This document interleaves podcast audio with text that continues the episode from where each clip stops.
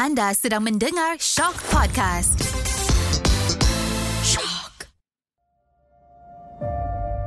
Setiap orang pasti ada kisah yang tak dapat diluahkan. Kisah suka dan duka. Kisah geram dan dendam. Kenapa dibiarkan terbuku di hati? Suarakan hati anda di podcast Suara Hati hanya di Shock.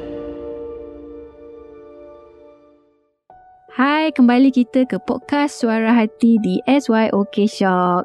Okey korang, ah kita nak sambung eh kisah episod lepas iaitu Love Scam. Okey, episod lepas kita cakap dah uh, dia punya scammer tu siap tanya dia. Macam mana I nak tahu kata you ni bukan scammer? Wah, gitu. So, sambungannya adalah so, aku pun cakap lah. Aku ikhlas. Aku cakap kalau you nak cakap dengan mak I pun boleh. Dah dua tiga kali dah mak I tanya tentang you. Aku siap share video mak aku dekat dia guys. Memang betul lah umpan dia memang mengena. Aku jadi macam totally desperate. Aku tak rasa aku kena pukau tapi her game is very strong. Dia macam boleh rasa aku ni dah deep deep deep feeling dengan dia. Lepas tu dia terus diam for like seminggu macam tu. Maybe time tu lah dia tengah buat framework untuk start scam aku. Aku pun tak sure lah. So lepas minggu dia hantar satu video macam video dekat klinik. Tapi klinik tu macam klinik overseas lah. Then aku pun macam eh kenapa ni? Then dia cakap oh one of the reason dia fikir dia tak boleh nak accept aku is because dia tahu kalau kita kahwin ke apa dia tak boleh pregnant sebab dia memang ada masalah kesihatan. So sebab tu dia decide dia tak nak kahwin and dia nak stay away dari apa bentuk relationship pun. So kalau apa yang diharapkan daripada aku hanyalah untuk jadi kawan baik kepada dia. Wah gitu. Malam tu aku memang sedih. Mak dia pun sedih baca kan. Malam tu aku memang sedih. Memang rasa macam hancur hati. Selepas tu satu message masuk. Dia cakap, ah, are you ready nak video call dengan I? Aku pula time tu jadi macam teragak-ragak pula. Sebab aku rasa macam aku ni dah serius. Aku rasa macam ikhlas nak kawan ni kira sampai ke kahwin. Oh memang dia memang manipulatif jugalah. Dia berjaya buat aku teragak-ragak. So aku cakap dekat dia. Okay lah kita boleh FaceTime semua. Kita akan video call. Tapi nanti tak berapa clear dia kata. Sebab dia ada trip kat somewhere dekat UK and line a bit teruk. Memang putus-putus. We did a video call. Bila aku video call dengan dia, dia pun cover-cover muka dia. Tapi memang tak clear guys. Memang macam tak nampak. Tapi aku tahu yang scam aku tu pun perempuan. Sebab based on figure dia memang macam perempuan lah. Tapi tak tahulah entahlah. Lepas tu aku cakap tak apalah tak clear. Esok or lusa kita try lagi. Malam tu macam idea indah dan sedih. Sebab aku tak boleh tengok dia. Tapi dalam masa sama aku rasa happy. Lepas tu dia message aku balik. Dia cakap actually I nak balik Malaysia nanti for sem break. Nak jumpa tak? Time tu aku memang macam yahoo. Happy lah. Okay, okay, okay. Aku pun memang cakap lah. Aku nak, aku nak. Aku excited nak jumpa dia. Tapi dia pula cakap dekat aku. Dia excited tapi dengan syarat dia akan pergi dengan kawan dia. So, maybe dia perlukan aku untuk tolong booking hotel. So, we set a date and everything. Dia cakap dekat aku. Anyway, if you don't mind, can you help to book this hotel dulu? Sebab duit dia tak masuk lagi. Aku pun macam oh tak apa tak apa tak ada masalah sebab hotel yang dia nak ambil pun tak adalah mahal sangat. So aku pun dengan level kebodohan yang terselah. Aduh. Aku terus key in without checking. And aku pun start buat payment. Tiba-tiba dapatlah prompt email and everything. Macam biasalah sekali pam guys. Baru aku sedar rupanya duit dalam bank aku hilang for almost RM8,000. And time tu aku panik tau. Aku macam tak boleh fikir. Aku macam takkanlah aku kena scam. Aku macam cuba fikir dua tiga kali. Aku panik. Aku pun ingat dia kena scam. Aku pergi cakap dekat dia. Mana you dapat link hotel semua ni? Terus dia diam. Call pun tak angkat. Message tak reply. Serius. Time tu aku macam numb. Macam tak faham apa yang tengah terjadi. Then aku pun tak fikir panjang. Aku pergi dekat IG dia tengok macam biasa je. Uh, tak ada apa benda yang dia update. And aku try contact dia through IG. Tapi hanya scene je. Lepas tu, aku tanya dia dua tiga kali di IG. Then aku kena block. Aku cuba settlekan dengan bank semua the next day. Aku buat report polis and the rest is history. Weh, aku memang tak sangka aku terkena. Lepas tu aku cerita benda ni dekat kawan aku. Kawan aku cakap, Bak, semua gambar-gambar. Memang ada dua tiga gambar yang aku simpan. Bila kita orang check, rupanya gambar-gambar tu daripada seorang student Malaysia yang memang study dekat UK. And IG dia rupanya pun kena hack. Like two years ago, macam tu.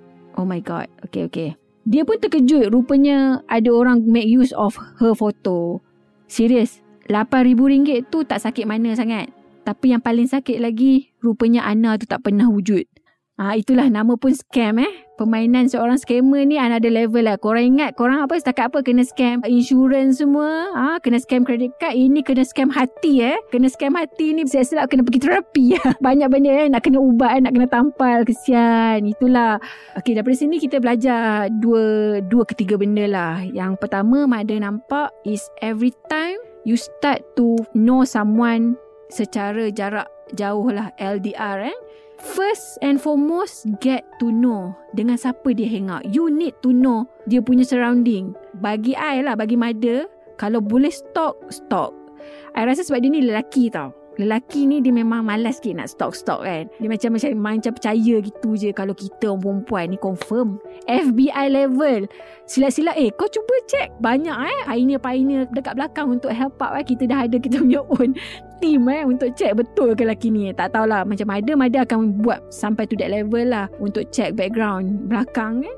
Ha, tu satulah Try your best untuk Dapatkan as much of information Yang number dua red flag yang Mada notice lah dekat sini is if you somehow dah macam ada relationship dengan this person, uh, you kena notice tau. Bila jarak jauh ni, you kena notice in term of nak communicate, takkan hanya text. Uh, zaman sekarang ni kita ada banyak, bukan setakat FaceTime. Kita ada banyak lah boleh Google Meet, boleh segala benda kan, boleh apa benda, uh, boleh tengok depan-depan and make use of that. Guna those teknologi dengan advance and pakai akal. And I know maybe macam dia, dia pun cakap, benda ni macam, dia tak expect kan? We don't know uh, every detail pun. Mother tak nak hentam ke apa and mother faham. When you are in love memang kita ni dia macam di awang-awangan and kalau based on dia punya cerita ni pun macam I rasa it takes like a month macam tu untuk dia feeling all those feeling and maybe scammer tu tahu oh this guy are desperate this guy this and that dia dah boleh ni dia dah boleh uh, collect all those data kan.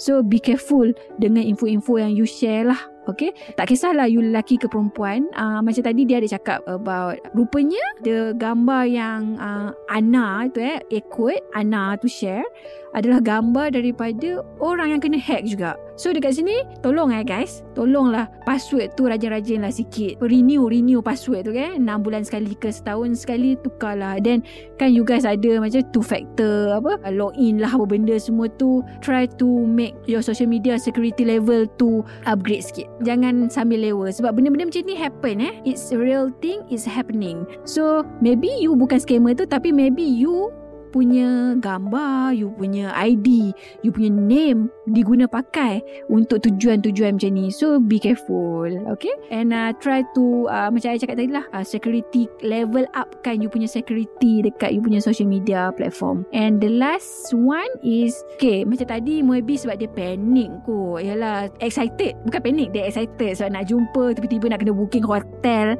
And, okay, betul bila you nak bayar tak kisahlah how excited are you. Macam kadang-kadang kita kan uh, apa ada online sale tiba-tiba benda yang kita tunggu-tunggu tiba-tiba 50% off. Kita excited and everything. Try to make sure the website yang you masuk tu adalah legit eh guys. Itu kena betul-betul check. Tak kisahlah excited macam mana pun. Make sure you kena double check. It's on you. Tak kisahlah excited ke sedih ke marah ke. Make sure sebelum nak buat apa-apa payment online daripada mana-mana source of website link ah make sure you check. So kalau tak ah macam ni lah. Tiba-tiba ah hilang 8k macam dia cakap tadi lah sebenarnya dia tak sedih sangat 8k tu. Dia sedih. Ana tu tak wujud hati memang terluka lah guys. Rasanya pengajaran yang besar lah. Bukan untuk dia saja tapi untuk semua orang eh. Untuk semua pihak. Itulah zaman sekarang. Bukan senang eh. Mbak producer Mada kata macam ni tadi. Bukan senang jadi single zaman sekarang. okay, uh, producer Mada single lagi ya guys. Uh, boleh eh. Hantarlah. Korang boleh juga luahkan perasaan kalau cari jodoh.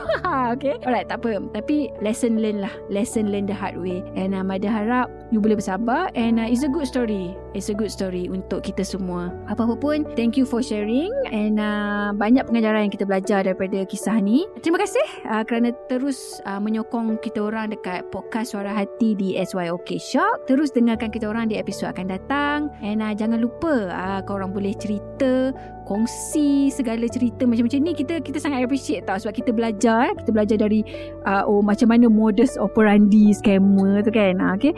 So we like this kind of story. Kalau korang ada lagi cerita-cerita macam ni boleh share. Uh, that's all. Uh, thank you for listening. Uh, jumpa lagi di episod akan datang. Bye